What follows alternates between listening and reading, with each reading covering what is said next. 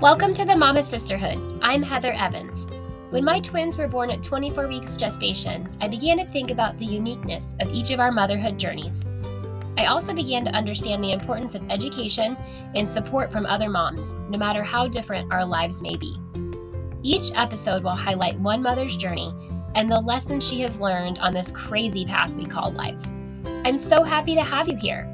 Welcome to the Mama Sisterhood.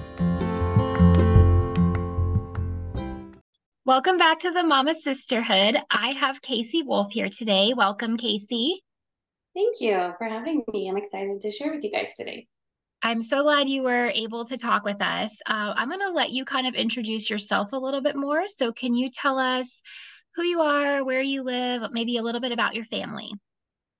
Yeah, um, like you said, I'm Kacy Wolff. I um, live in Greenwood, Missouri. Um, I am about to turn 50. Um, I don't mind saying that. I obviously Good am a, I'm a widow, um, and I'm pretty proud to be 50. I don't feel, I mean, I feel like there's not a lot of people that get to be 50. So yay, I celebrate that. So every think, year is a gift. So I'm happy about that. I think um, that's great. I love the way you look at that. I, I do. I'm I'm happy about that. So I feel like everybody should celebrate their age because every year is a gift, honestly. I agree. So, yeah. Um, I don't know where you want me to begin, but can you tell us about your how many kids you have and um, maybe how old they are now? Um, well, I am. I don't know where you want to start in my story, but I am remarried. Um, so right now, between the two of us, we have eight children. um, I have eight kids and three grandkids. Um, right now, my, um, my biological kids, I have five. Um, I have um, three daughters and two sons. My oldest is 28, um, and she is a nurse, a pediatric nurse. I have my next daughter is 24, and I have a granddaughter with her, and she is just about to turn one. Um, and she lives just a mile from me, so that's been fun because I get we get to babysit her a bunch. Love um, my son is 22. He lives near here also. My other son is 19, and then my daughter um, that still lives at home with us is 15, and the other four that I mentioned before, they all live outside the house. So we only have one actually that lives at home with us still. Wonderful. Yeah. So I had reached out to you, Kacy, because feel like you have a very unique story in a lot of ways. Um, and I wanted to bring you on here today to share about love, loss of a spouse, um, becoming remarried, you know, all while trying to parent much younger kids at the time, blending families. So, can you take us back to back when Matt first got his diagnosis? Maybe how mm-hmm. old were your kiddos at that time and sort of what your life was like at that time? Sure. Um, I met my husband in middle school. Aww. His name was Matt, and um, we got engaged our senior year in high school. Um, we got married um, when he was in college, his junior year in college. Um, I was told I was going to have trouble having kids, so we started trying right away and got married on, or got pregnant on my honeymoon. So obviously that wasn't a problem. Um, we um, had babies, boom, boom, boom, um, and had always wanted to be a stay at home mom. So um, I was very fortunate and blessed to be able to do so. Um, he was an engineer um, and moved. We moved to Kansas City and had, I was lived here and raised a family. And like I said, I was able to be a stay at home mom, and really just loved every minute of it. You know, stay at home mom isn't I was never one of those, you know, every part of it is wonderful. Uh, PTA mom, volunteered for everything. It just wasn't my bag. I, I it was a hard job, and oh, yeah. uh, I, uh, I, I did what I did, and um, I loved what I did. But uh, I never was uh, um, beat the drum, run around the block, saying everything was rosy and stuff. Um, it was hard uh, but I that's what I wanted to do. Yeah. Um, yeah. so, and that's what we always wanted to do together. And our goal was always to um, raise this family and um, be grandparents. That was our goal. Um, we were married uh, for 21 years and um, and just plugging away at it. And um, when he was um, 39 years old, he had struggled with headaches, um, kind of on and off his whole life, and kind of got worse. Where uh, for a couple, three months at a time, he had just struggled with nonstop headaches and sinus pressure, and was stubborn and stubborn and stubborn, and had been on antibiotics, thinking it was a sinus infection, and Advil and Tylenol wasn't kicking it, and um, you know, one day I just said, you need to go to the ER. You need to go to the ER. And he's like, no, no, no, I'm fine. And in the parking lot of the hospital. So I told my high schooler, watch the kids. Um, I zoomed over there and I found him slumped over the wheel um, in his pickup truck. Oh my gosh. And I knocked on the door and I was like, what are you doing? He's like, my head hurts so bad. I just couldn't even go in. So pretty much drug him into the ER. We rushed in there. I was like, you've got to figure out what's going on. I never will forget the I felt like I lost all feeling and everything from like my chest down. Like I lost all feeling in my body. I didn't didn't mm. know what to do. And the only thing I could say is, what do I tell my kids? Yeah. Was the only response I could say. Right. And he didn't he didn't know what to say either. So um, basically, at that point, he just said, um, "You need to go home and pack a bag for him because we need to get him in the ER or in an ambulance and get him to down to St. Luke's hospital and have them take a look at him." So, yeah, that's when everything went upside down. So at the that time, did you tell your older kids or any of your kids what was going on, or did you go to St. Luke's next to kind of see if you could find out more before you talk to your kids, or how did you manage that? Well, I got on my phone and called my sister, mm-hmm. who was a nurse, and she lives a couple hours away, and said, You need to come right now. You know, they said he's a brain tumor because I had kept her updated that he wasn't feeling well. I called my best friend. Mm-hmm. She was in town. You need to come to the ER and come pick me up. Mm-hmm. I don't know mm-hmm. what to do. You know, kind of called the troops, called his family, and said, Everybody come. I don't know what to do. Um, my best friend came to pick me up, brought, um, and um, she actually called her husband. Went her husband went to my house and got the youngest of the kids, the mm-hmm. three littles, and got them out of the house. Nice. And took them back to their house to kind okay. of shield them from everything because I didn't know how to handle that right. yet. Right. The two oldest girls, the high schooler and the middle schooler, were there when I got home and I was frankly pretty hysterical, and I wasn't ready for the little kids to see that. Didn't even know how to handle that um, with all the shock. Um, yeah. And so, yeah, I told the girls that well, the bigger girls what was happening. You know that they said that dad's got a tumor and he's got to go to the hospital. We don't know what was going on. They were old enough to kind of know. Mm-hmm. And they were there when I packed a bag, and I said, "You guys just need to hang tight and wait and see what's going on, and wait till you know, your aunt and uncle get here and we figure out more what's going on. And so, wow. Yeah, pretty much everybody kind of just shielded the mm-hmm. kiddos and took took them in places and yeah that was great that you had kind of a tribe that stepped up immediately between family and friends and to just jump in and do what they could do to help you with with the kids absolutely so then you went to the other hospital mm-hmm. and what was the progress of what they said there and then the treatment that he started um, what happened then so um, there they did um, an mri which showed further detail um, and they saw from there the mri showed like a necrosis in the tumor which basically meant cancer because they couldn't really tell us right away okay. And then he had to have the craniotomy the next day. And honest to be completely transparent i was so unable to function and process at that point um, that i really have a hard time remembering what the process how what happened mm-hmm. and i was that's one of the biggest regrets i had is because i was so unable to even handle myself and what was going on that i really wasn't able to be there for my kids at that point so i have give so much credit to my my mother and father-in-law my sister and my friends because they really just stepped in for me and handled all of my kids and took care of all of that so that I could just be there with him and he and mm-hmm. I could just kind of absorb what was happening and process that.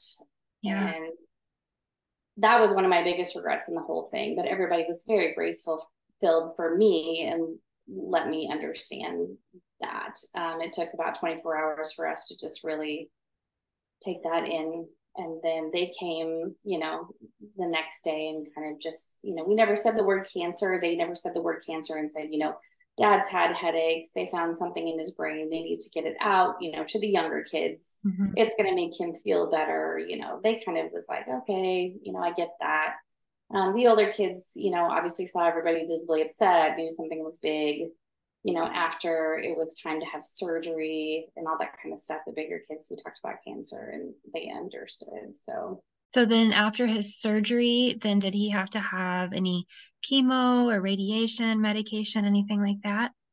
Yeah. Um, after his um, surgery, we he had to have um, chemo, um, a pill, and it was like a 23 days on, and one week off.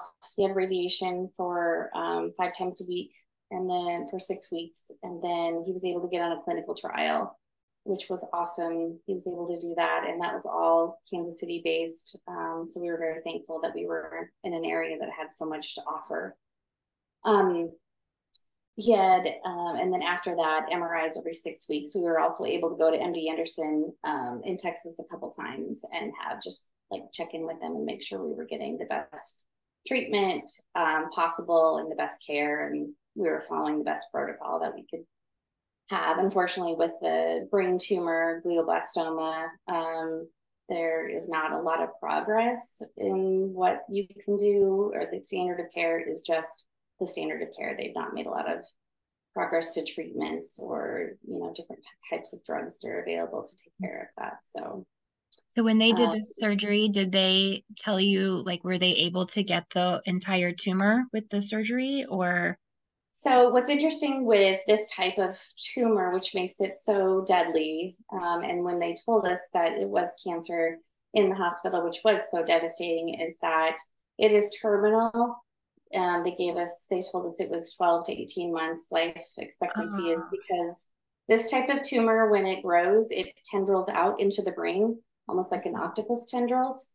And so because it's the brain, they can't, they can get 90% of it, but so mm-hmm. much goes out into the brain and it's a brain, you can't scoop out all of it. Right. right. And um, this type of tumor is super smart. It can outsmart the chemo eventually. Mm-hmm. Um, and so you can get a lot of it, you can't ever get all of it.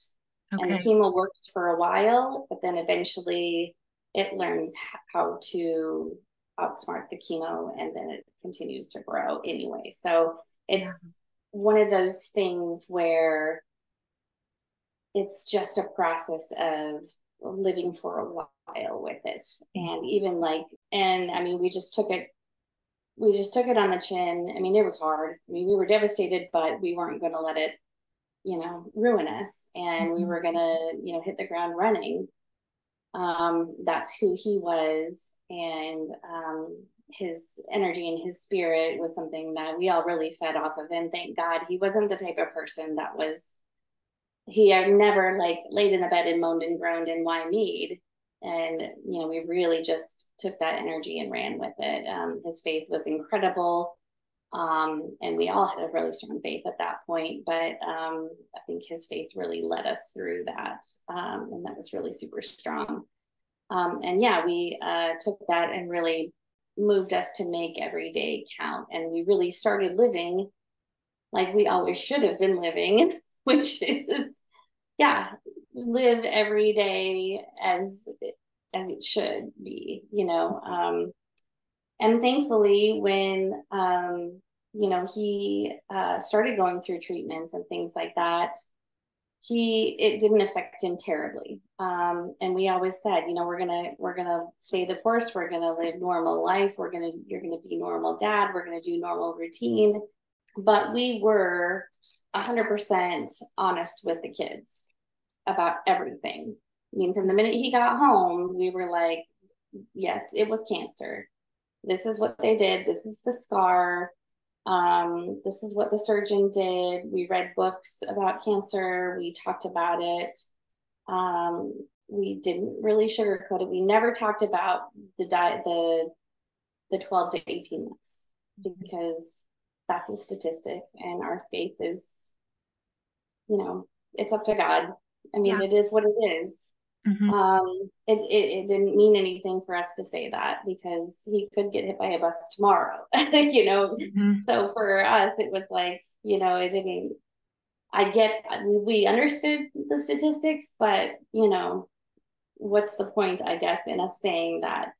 Um, we still told them we expect you to still do your chores. We mm-hmm. still expect you to go to school and do your homework in the midst of this. Um, we expected them to keep their routines. Um, and again, we talked about how cancer wasn't going to um, define our family. Um, we almost treated it like like it was a bully because in a way cancer came into our family as like this unexpected uninvited guest we it came into our family it was always there it was just like this new member of our family it was just like but it was like taunting and whispering and I was looming around, you know, and it was it was like a bully, you know, it was it was messing with your mind, it was messing with your thoughts, it was trying to drag us down. I mean, and it was, you know, distracting us and I was taking away the focus and trying to be negative and it was always just fighting us and you know we just really tried to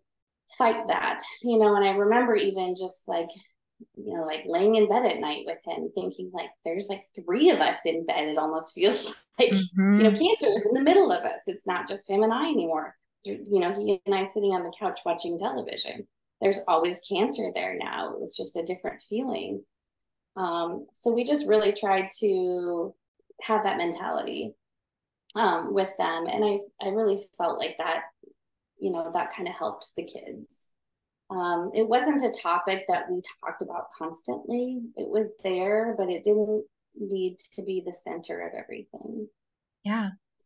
No, um, I love the analogy of it as a bully. And I've never thought about, I haven't been in, obviously, been in that situation. And so the way that you described, like there were three of you, that's really interesting. And it makes a lot of sense. It makes a lot of sense. It was How really did... ch- challenging because, like, everything was new again like going to the grocery store. Yeah. Everything new perspective. I mean, it's just like when you have a baby, mm-hmm. but different. Like everything is new when you go to the grocery store because you have another baby. Right. Everything is new when you go, you know, and do something because you have a baby. It's it's it's way, you know, it's obviously a wonderful thing, but it's different. Um, and and it's hard, but um, as you just look, everything has a different lens to it, and then mm-hmm. everything the way everybody else looks at you is also different. And so mm-hmm. it's just such a shift. Mm-hmm. Um, but we try to keep it as normal as possible. But we always kept such a dialogue about it with the kids. Um, we wanted them to talk to us and we wanted uh, we talked to them also, but we always joked and kept it really light and mm-hmm. made it mm-hmm. really funny. Like, for example, he so he had titanium strips in his head where they closed the the sutures and stuff. And so we called him the titanium cranium. Huh. for, yeah. And so and then we you know we we just joked about it or whatever. And everything yeah. was funny. You know we tried to make light of everything and joke about stuff or mm-hmm. whatever. And keeping humor and stuff i think helped a lot. Um yeah. and so we took kids to doctor's appointments okay. to the um, neuro-oncology appointments, even the little ones, the eight-year-old. We took them to MRIs, even if we knew they may not turn out to be good, and talked through them. The doctors were there. Um, we took them down to MD Anderson, even, um, and the neuro-oncologists and stuff would answer questions. So, um, I mean, it was a part of our life, and um, they were able to have that. And as hard as it was, I knew that, and I hated it, but I knew that this was God's plan for their life to have a parent experience this and whatever result that was going to be from that was supposed to be for them. Mm-hmm. You know, whatever result, the good or the bad, that was what was meant to be for their life, and they were going to learn something and grow some, grow in some way from that. So, yeah, yeah. But as far as like how we made it through the day to day things, it was totally everybody in our tribe, the community. We had people meal trains, we had people come mow the lawn, we had people go just show up and drop off toilet paper at the door that I didn't even know who it was because we needed it. We had people carpool with the kids and you know driving to doctor's appointments and yeah it was just insane my best friend was always there at the drop of the hat. People would just show up at the door when I just needed it and didn't even ask for it. And somehow people do. And, you know, people in our church were just phenomenal fundraisers and bracelets that they sold and t shirts. Mm-hmm. And I mean, it was family and it was, it was un- unbelievable. Oh, I love to hear that. I've I've interviewed a few um, guests who've been through some very very difficult things like this, and I feel like that is one really wonderful light or silver lining that comes out of it is that when people are going through these devastating things, the amount of love that is shown to them and sacrifice and the amount of people that just show up you know just how can i help? What can i do? Like you said people just drop mm-hmm. things off and don't even want credit. That really makes you realize that there's still really good people in the world so it's it's good to hear that. Yeah, we spent um, a lot of time talking to our kids about how people showed up mm-hmm. and recognizing the good that came out of this horrible situation mm-hmm. um, and how other people blessed us and how much um, how horrible situation could end up with so being so wonderful like mm-hmm. like I've said it before, like that was probably how much I don't even know how I could this is I'm gonna now I'm getting all messed up, but that was probably the most amazing time of my life. Mm-hmm. The most horrible situation ended up being the most amazing time of my life. Like how can that even be? I, I, see where you're going with that for sure though and i'm i can only imagine that your yours of course too but your children's that'll that'll shape seeing and talking to you about all these things these people did for you and the way they blessed you that's going to affect their entire future and what they do for others and how they're going to be inclined to do that for other people because they've been on the receiving end of it. So yes I'm, yeah, I'm you know, and, and people in general are very like, I don't want help. I'm not going to ask for help. I don't need help. And I, it was a really humbling time because I had to stop and say, you know, this is an opportunity to let somebody else be blessed by letting them help me. Mm-hmm. Yeah. And it was just such an amazing experience and to let my kids experience that.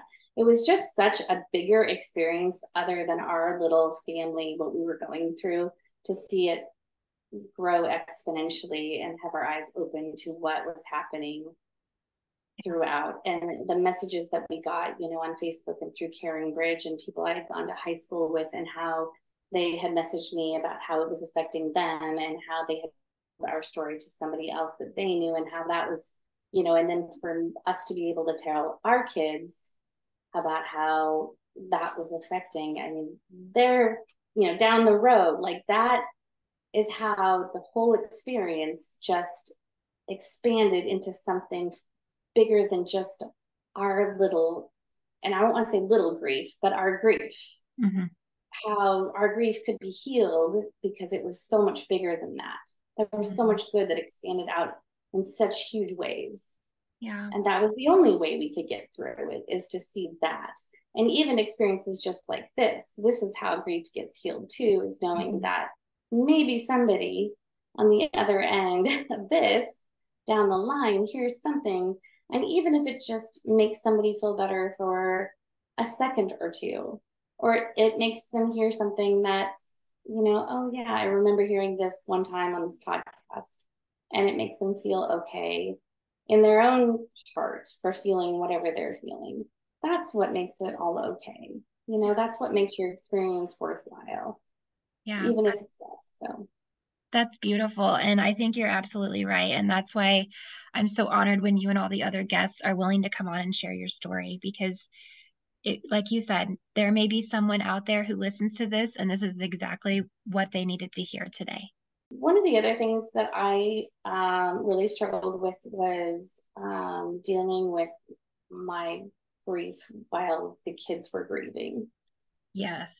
In the midst of the early part of his diagnosis as well. Um, he went back to work five weeks after his diagnosis, which was great because he was feeling well um, while he was doing his treatment. Um, he needed his support group back at work. Um, and that's how he coped was just keeping busy and doing things, which was awesome for him. Um, but again, as a stay-at-home mom, left me to you know take care of the kids and you know a lot of time at home to process and with them. Um, and it was still summertime at that time. And, you know, that's hard as a mom. With um, five, especially. Yeah. Um, I um, learned a lot real quickly about myself, um, about what I needed to do um, in order to survive. Um, I think all stay at home moms really have to learn quickly what they need to do to survive. Um, and I just feel really passionately about speaking really truthfully and transparently, and always have about stay at home moms' survival techniques. Um, I have always been one who has never been the one on Facebook to say, it's a snow day. Yay, the kids and I get to stay home and snuggle. I'm not that mom. I'm sorry. I just never have been. like, oh my gosh, it's a snow day. Oh, they're home again. I love my children to the nth degree. However, I love the routine of school and I just, yeah, appreciate school days. Um, so I my time at home alone. Um, maybe that's a five kid thing, but whatever. No, so, I totally, I totally understand. I only have two, and I was like, August 26th was our first day back to school this year, and I had that day in my head. yes, when my fifth was born, it was like I wanted to be induced on July 26th because she needed to meet that deadline so she could start kindergarten. so, I mean, I love them, but I, yeah, I, yeah. Anyway, so I'm just very honest to say that, um, yeah, you got to take care of yourselves, mom. It's, it's okay. I love the way that society is trending more towards that of mm-hmm. moms being real and honest and raw and authentic and saying what they need.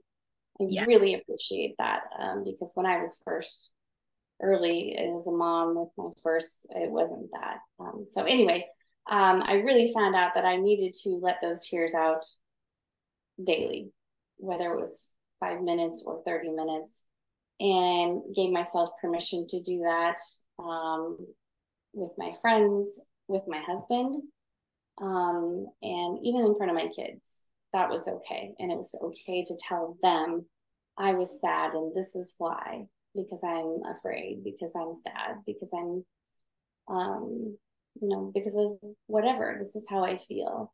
It's okay for them to see mom crying and know this is why, and she has feelings. Um, it was okay for me to talk to my husband about remarriage.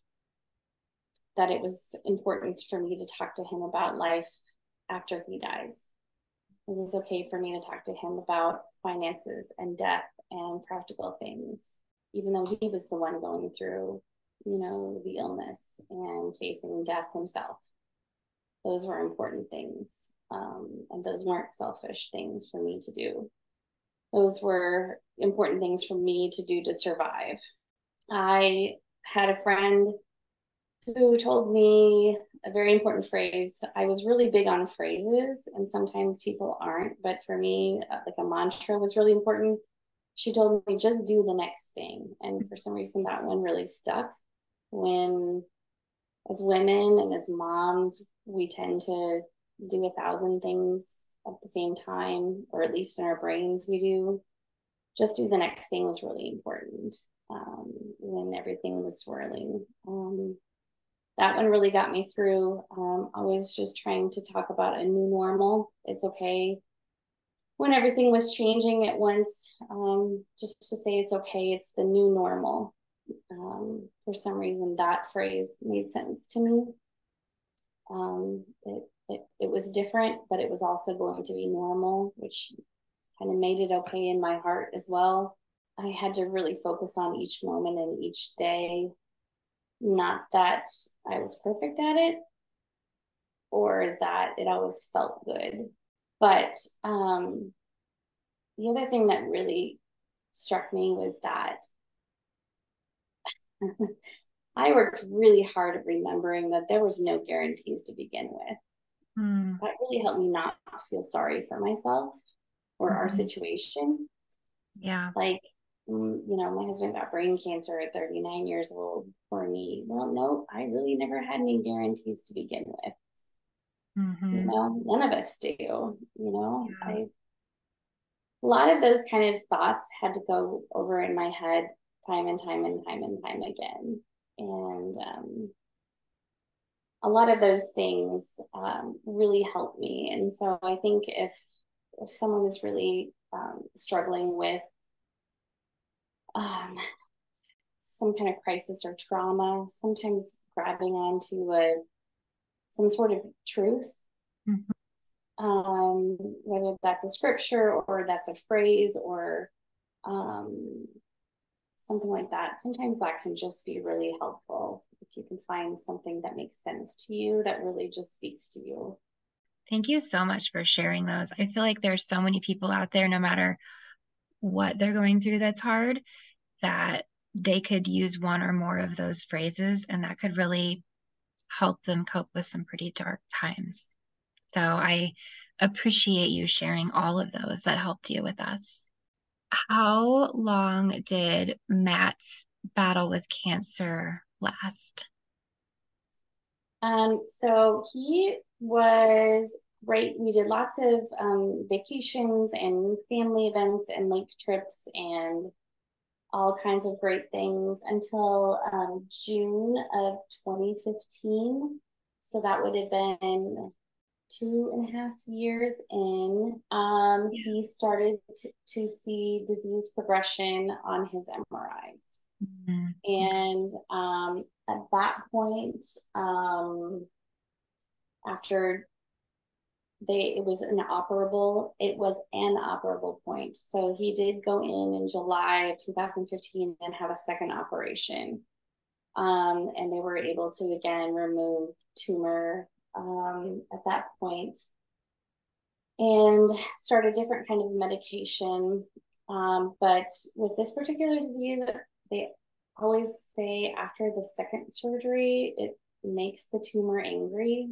Hmm. And usually, shortly after, the tumor comes back and it gets even more aggressive. So, unfortunately, at that point, um, he didn't return to work um, and a lot more um, he had a lot more physical and effects of the disease after that um, he started having um, issues with the left side of his body um, with his left arm and things like that so at that point um, he kind of chose to stay home and things like that and we things kind of slowed down after that so we were things took a turn. Um, the the fight in all of us as a family kind of slowed down. Unfortunately, mm-hmm. we all kind of got a punch in the gut, and uh, I think everybody kind of got numb at that point when we heard inoperable and he was no longer eligible for any more radiation and medications weren't working. So it was a, a big turn, a big fork in the road for us. Yeah. And your kids at that time are still elementary through high school, right? So I can imagine there would be a whole variety of emotions and ways they were coping just because their ages were so different. And then, like you had mentioned earlier, you have your grieving process while trying to help him and while trying to help these five children. Um, so, how did you talk to the kids about it at that point? Did you try to prepare them at all for what was coming, or what did you find was best for you? So that was really a struggle because, like you said, all the kids kids were at different ages and stages. Mm-hmm. Um, so conversations had to happen differently and separately with the mm-hmm. kids. That makes sense. Um, every kid, and you know, as all parents know, every kid in the same family is all very different in the way they process and the way they handle, you know, different types of emotions and how you know the best way to talk to them or whatever how they handle stress. Um, so yeah it was very challenging. You know some kids want to talk about it some kids don't want to talk about it some kids are deny it some kids want to dig deeper into it. Um, so it was all very different. I think a majority of my kids you know now looking back a lot of them were still hopeful Mm-hmm. Um, I honestly was grieving and knew what was coming. We were still all, they were all still holding out for hope, and we were all still holding out for hope, talking through it. You know, there was no reason to say, no, dad's dying. Yeah. Yeah. There was no reason for us to say that. It, I mean, there was obvious that he wasn't doing well. Yeah. Um, you know, even right up to about oh, about six weeks before he died, we called hospice in, you know, and they had called it the hospital bed, and all of that was happening in our home, and the kids saw it and knew it. And, you know, there wasn't a lot of talking about it because it was all very obvious. Um, the littlest one at that point was eight years old, and, you know, she, we had her, you know, out of the house a large portion of the time, you know, with grandma and doing other things because there wasn't a lot for her to do and you know we couldn't spend a lot of time with her and she you know there wasn't really you know she didn't really need to be there and didn't really want to be there either it was a very awkward time and i mean so the kids knew what was going on but it was just i mean there wasn't a lot of talking but there was a lot of family around mm-hmm. and um know, we went out to dinner with them a couple times when we could, and yeah, it, I mean, a lot of times there was just no words. Mm-hmm. There was mm-hmm. just a lot of us sitting around being together. Which at that moment, I think that's the best thing you could have done for them. And they, I'm sure they knew if they wanted to talk about it, you were sitting right there next to them and were more than open to. But yeah, absolutely. Just each other's presence. Yeah. And when he, you know, he was on hospice, um, we had a house full of people his parents his all of his brothers and sisters which he's one of five and their family and my sister and my parents were all there in our house mm-hmm. so i mean we had like 30 people there for seven days while he was mm-hmm. on hospice and my kids you know all of our kids were there and we just it, we called it the worst party ever because we had a house full of people and we were just everybody was there and we'd go in and you know talk with him and hang out with him yeah. and we just kind of waited until he was ready and yeah. you know our friends would come in and out and our pastor would come in and out and the kids would go in and talk with him and lay with him and whatever so i mean yeah it was a very involved process but not a ton of words at that point. Mm-hmm. and then it was interesting because um he was it was seven days that he was without you know food or water and just waited and waited. And um, the hospice nurse said she said i think he just he was agitated. She said i think he just really wants you to lay with them. And so i laid down next to him um, that night and i fell asleep on his chest and she woke me up in the middle of the night and she said he's passed away Oh. And that's how he passed away with me laying on his chest. Oh, oh my goodness. So, just surrounded uh, in love, like all these people in this house and you mm-hmm. going to sleep on his chest. I mean, if you have to pass away, then I feel like that would be the best way. Yes.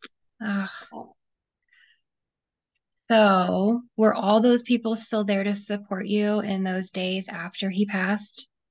Yes. Mm-hmm. Okay. Okay. I'm glad to hear that. I'm glad you still had all that family nearby you. So, you are obviously grieving. Kids are obviously grieving. And now that he's passed, how, what did you do to help your kids with that while you were going through it at the same time?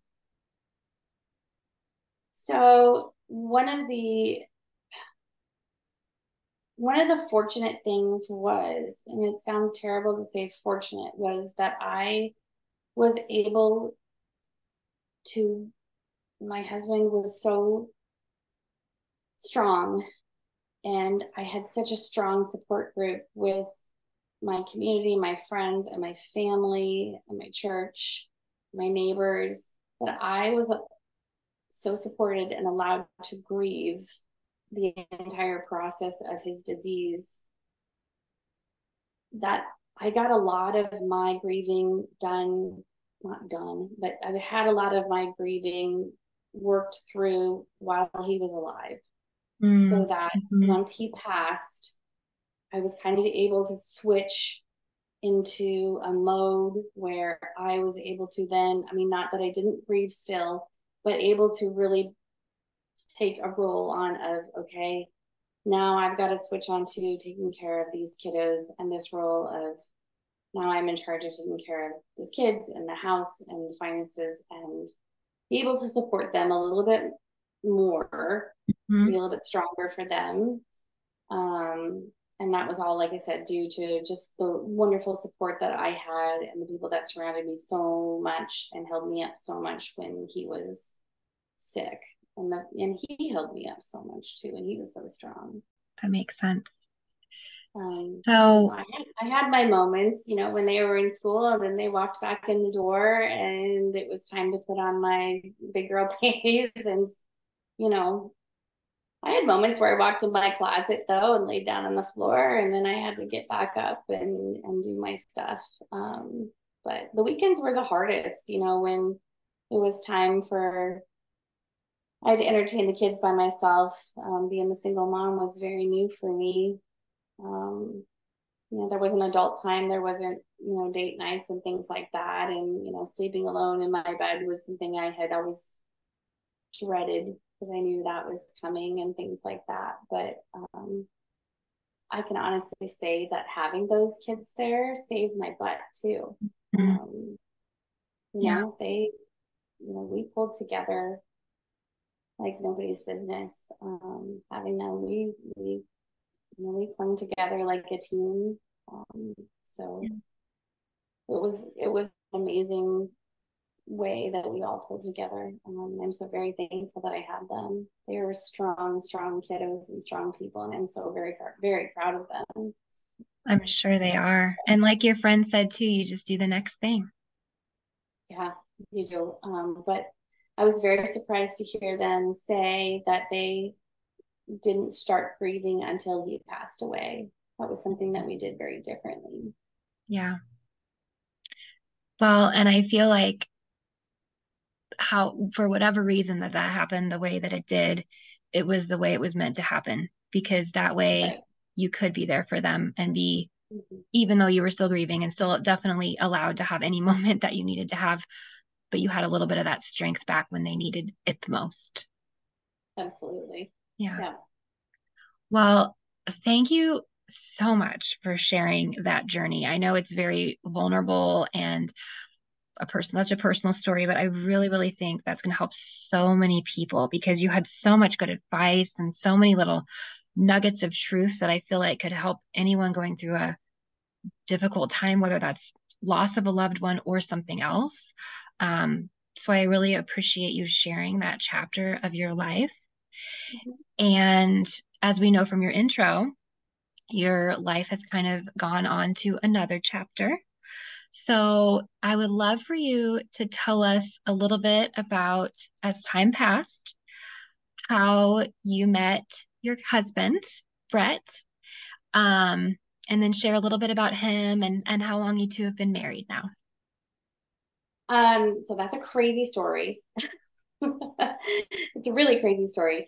For some reason, um, I always, I, again, my husband was an amazingly strong man and was really able to share wonderful things with me and accept what was going on with him um, and his disease and that he was going to pass away with incredible bravery. And he was able to tell me that he did want me to move on and be married again and not be alone, which was an incredible gift.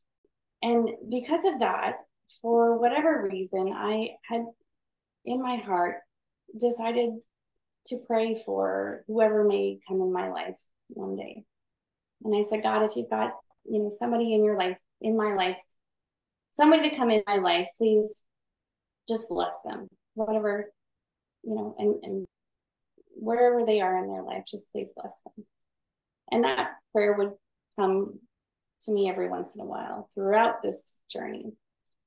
Um, so probably about six months after he passed, I had gotten connected um, through Facebook with some folks um, in the community who had said, you know, I heard you're a widow. There's a widows conference in Tampa in the springs. This Matt had passed away in um, in uh, the summer of 2016 and in spring of 2017 and said, "Hey, um, would you like to join us?" It's like, yeah, yeah, I guess. And so I said, yeah, I'll go. And my in-laws said, yeah, we'll take the kids. But I decided to go on a solo trip by myself to Clearwater, Florida before. I was going to go down by myself. Take a few days. Never gone on a solo trip before. So I decided to book this trip at this resort. So I flew down by myself and went to this resort.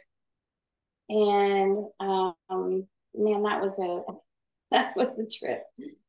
I had never done anything like that.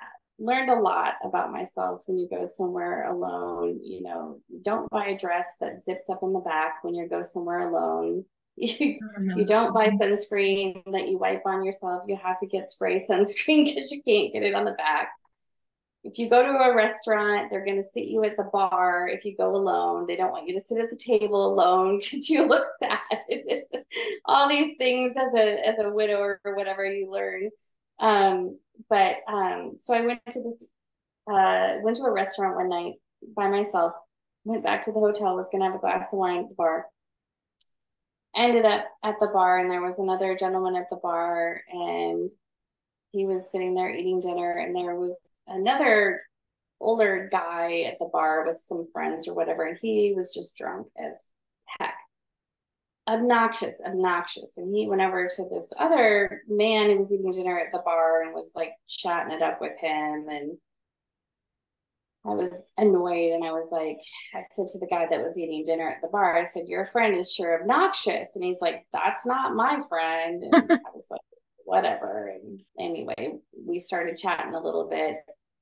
Come to find out, he's like, he's like, Are you here by yourself? And I was like, Yeah, whatever, whatever. Anyway, come to find out, he was a widow. Oh. And I said, Really? And he said, Yeah. And he said, How and I said, uh, what did your what did your wife pass away from? And he said, brain cancer. Oh, you're kidding. And I said, Really? And I said, How to go to your wife pass away from brain cancer? And he said, oh, about nine months ago. And I said, Oh my goodness. And I said, Really? And I said, Yeah. And anyway, well, that happened to be Brett. Oh my gosh. So many so, coincidences. That's crazy. So, yeah. So, Brett and I met. He was on a solo trip by himself. So, Brett was originally from Albuquerque. He was on a solo trip by himself in Clearwater, Florida. Mm-hmm. We met at a bar at a hotel his wife passed away from brain cancer within months of when Matt passed away from brain cancer. Oh my gosh. We had been married the same amount of years. The brain cancer tumor was in the same side of the head as each other. It that is crazy. crazy. I know. We were at the same bar at the same time. And yeah, so we met at this bar and we were like, wow, that's really nuts. And then he was like, well, maybe we'll have dinner. Or he was like, well, maybe we'll see each other at the beach. And so, anyway, long story short, we met for dinner the next night, had dinner together, exchanged numbers, we chatted, ended up having, uh, he went back to Albuquerque. Um, I went back to Kansas City. Um, he ended up getting a job in Houston. Uh, we ended up having a long distance relationship from Kansas City and Houston. He came back and forth from Kansas City to Houston every other week to visit me for a year. Mm. Um, we ended up going back to Clearwater and he proposed to me a year later. Aww. And then moved up to Kansas City. And then we got married in September of 2018. Mm-hmm and he has um, three kiddos. All of them are in their 30s now. And we just um, recently moved into our, a new house that we built together in April. So, yeah, that story gives me goosebumps. I mean, talk about like meant to be. That's crazy. That's so I know crazy. two people from two different states meeting at a bar in Florida that both are widows that have been married the same amount of years who both both people died of the same rare brain cancer. Like, how does that work? Wow. Wow. So what was it like for your children when you decided to tell them that you and Brett were dating, you and Brett were in a relationship, how did they handle that after the loss of their dad? It was really hard. Um, mm-hmm. I I had hoped that the fact that it wasn't like um, just some guy on a dating app would mm-hmm. help. Yeah. Um, and maybe it did, but I just think in general it was hard. Um, and it was going to be hard no matter what. Um, you know, there was all the questions of, do you love him more than you love dad? And it was just, it was never going to be easy. Thankfully, he was really, really good and really patient, really slow about, you know, working uh, about their his relationship with them, and really patient, and still is. The fact that we're both widowers makes it so much better about understanding each other and understanding each other's children and their relationship and all of that dynamic. But um, you know, for the kids and even opening up that it's hard. It was hard. Yeah. Um, there's just no way around it. You can tell them, you know, all the things in the whole world about how much you love their dad and you love you know, this new person as well, but you know, they're going to have the feelings they're going to have about it. And it's just going to take time and in their heart to decide how they're going to feel about it. And you just yeah. got to let them work through it and trust that they will. Yeah. And like you said, time. Yeah. Well, I have one last question for you, and it's one mm-hmm. that I ask all of my guests. If you as a busy mom of one at home, five of bio kids, eight total kids. If you had a whole day all to yourself, you could go anywhere, you could do anything. Where would you go and what would you do? Mm, can I be with other people though? It's totally up to you. You can pick whatever you want. I would be with all of my people, all of my family, all my kids, all my extended family, all my sister, sister-in-laws, brother-in-laws, kids, everybody. I would be with everybody. And we would just be all together. That's what I would be. Just everybody all together. I love it. At the same time, which is like nearly impossible as everybody is older and has all their own lives and their own schedules and scattered everywhere. I would just love for everybody to be together at the same time. Well, and I feel I feel like that's very reflective of your story because when you hit those incredibly challenging times, you were surrounded by as many of those people that could be there. So yeah. I feel like you have one amazing tribe. Thank you again so much for sharing your story. Before we go today, do you have any other things you would like to share? Any advice with any, for anyone else going through something challenging? Um, anything else you wanted to highlight that you learned along the way?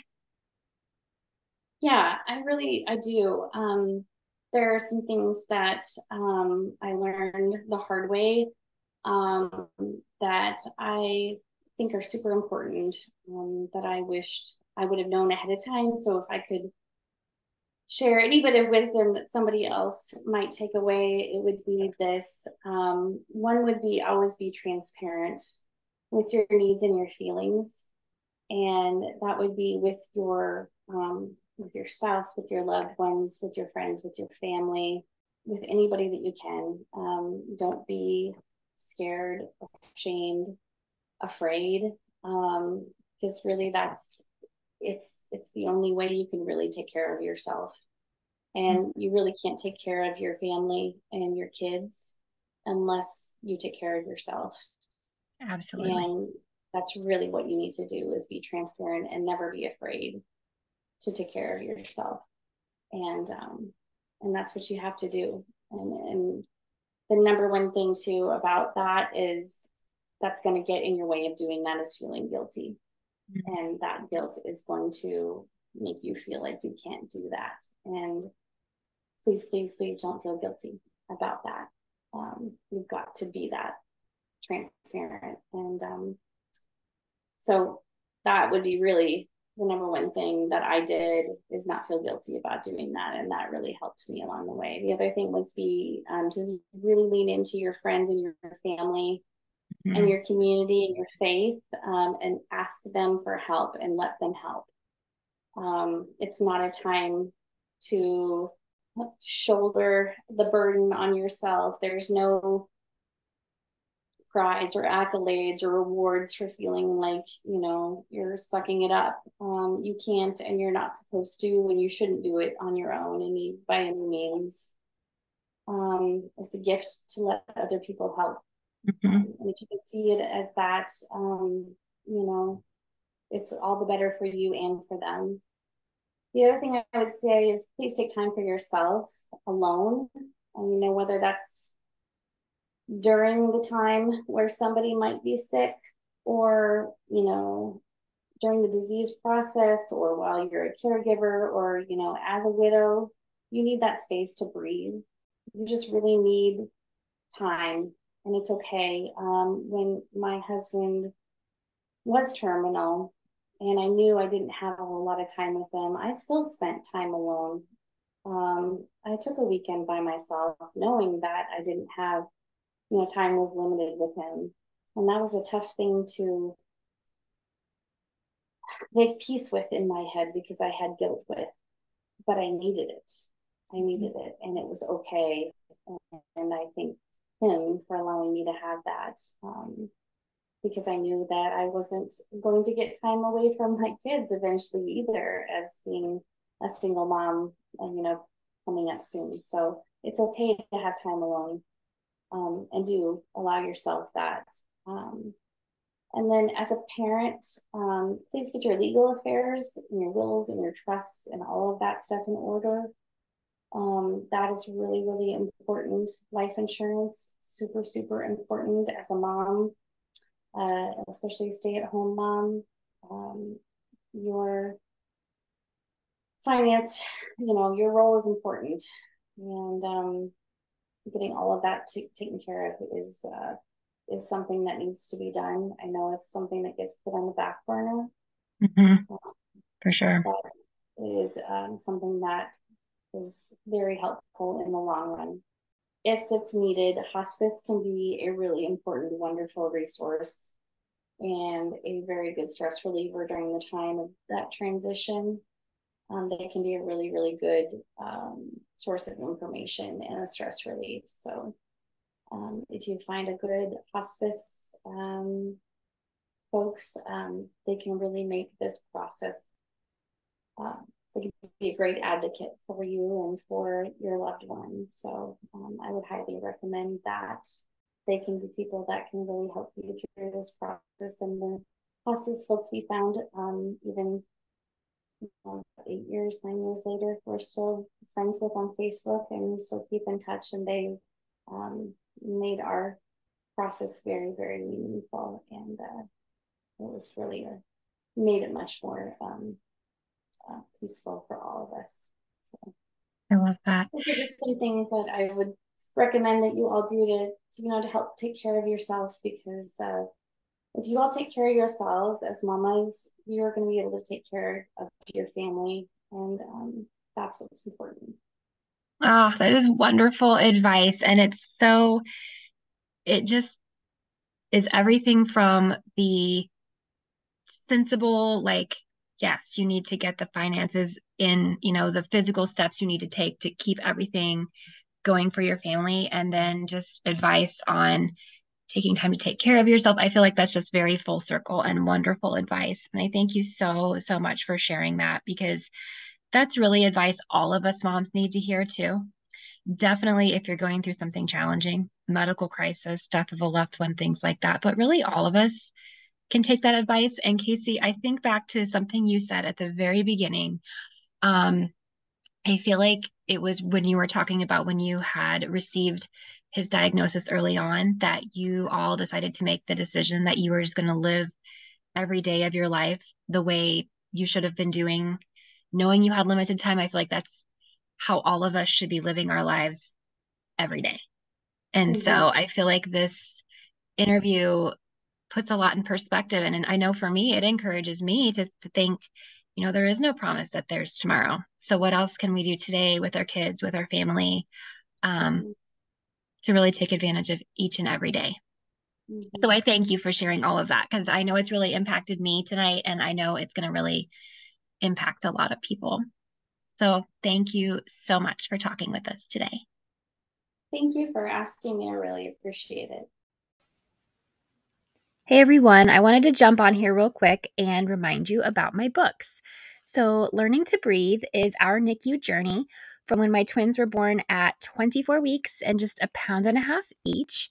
And then the NICU Mama Survival Guide is a book I wrote combining my knowledge as a pelvic health PT who's worked in postpartum care for a really long time with my experience as a NICU mom to help moms recover, even though the little one is in the NICU, to help them recover from their pregnancy and delivery. Both books are available on Amazon.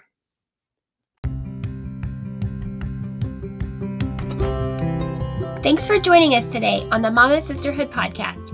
If you like what you hear, please hit subscribe so you don't miss out on any extraordinary motherhood journeys. Also, I would really appreciate it if you could take a second to rate and review. This helps me reach more moms. See you next week.